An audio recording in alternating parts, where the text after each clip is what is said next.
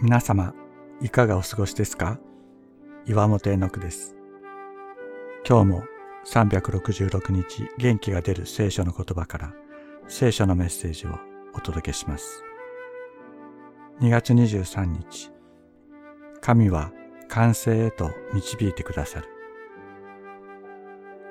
私は人生の苦しみと虚しさに行き詰まっていたとき、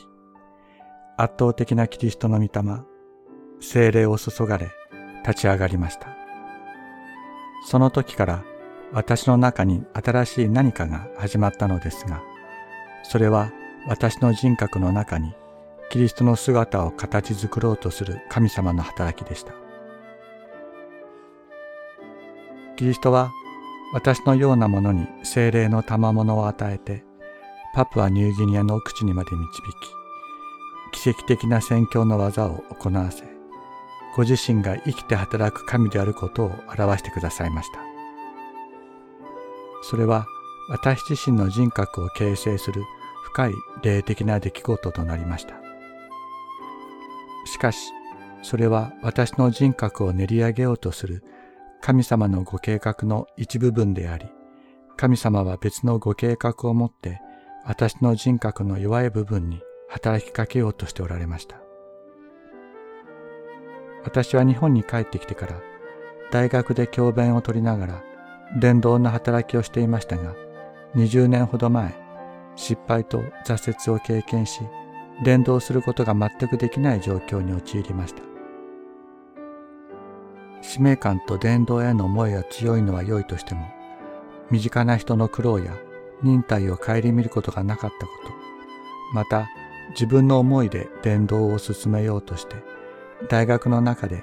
キリスト教に反感を抱く人々に攻撃材料を与えてしまったことなどが原因でした。失意の中で私はアンドリュー・マーレーの謙遜という本に出会います。謙遜がキリスト信仰の基本中の基本であること、キリスト信仰における謙遜の意味、偽りの謙遜と真の謙遜の違いなどを学びました。謙遜でなければ、